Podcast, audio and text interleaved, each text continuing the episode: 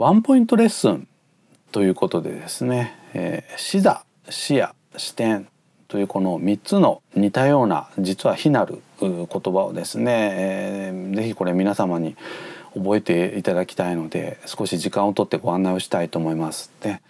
えー、視座視野視点という言葉皆さんお聞きになられたことあるでしょうか？ね。まあ、視野っていう言葉はですね、え、まあお分かりいただけるかな？あの「や」っていうのがつついてますのでね、まあ、範囲ね、えー、見る範囲のことを言います。ね。それからあと視点。これもまあ聞いたこと当然ね皆さん終わりかと思うんですけども点ですのでね、まあ、見るポイントのことを言います。ね、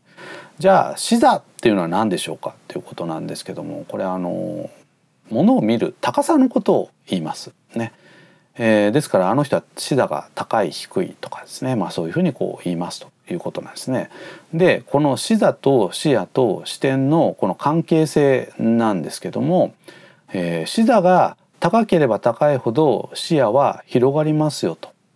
視野が広ければ広いほどいろんな選択肢があっていいポイント視点が得られますよと、まあ、そういう関係なんですね。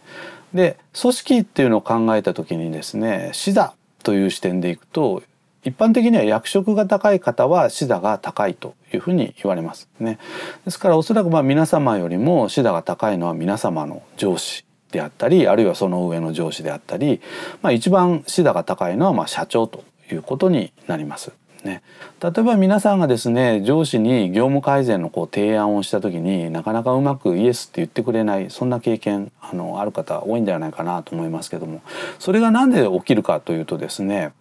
えー、私たちの視座と上司の視座が違うわけですね。で視座が違うっていうことは視野が違うんですね。ですから私たちよりも上司の方が広い視野でものを見てる。とするとですねやっぱこういろんな視点もこう出てくるわけですからそんな中でですねこういうこと考えたとかですね、まあ、いろんなこう指摘がこう出てきたりするわけですね。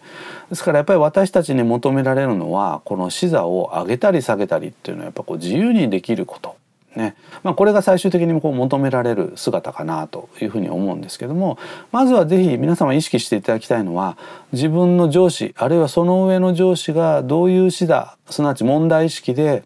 えー、仕事に取り組んでいるかぜひそんなところをですね想像していただけるといいかなと思うんですね。そうすることによって、えー、皆さんの改善提案っていうのがですねあの今まで以上に通りやすくなるはずですしえー、仕事もやりやすくなるはずなんですね。ですのでぜひここではですねあの視座を上げ視野を広げ、えー、良い視点を得る、ねえー、ぜひそんなところをですね、えー、覚えておいていただければいいかなと思います。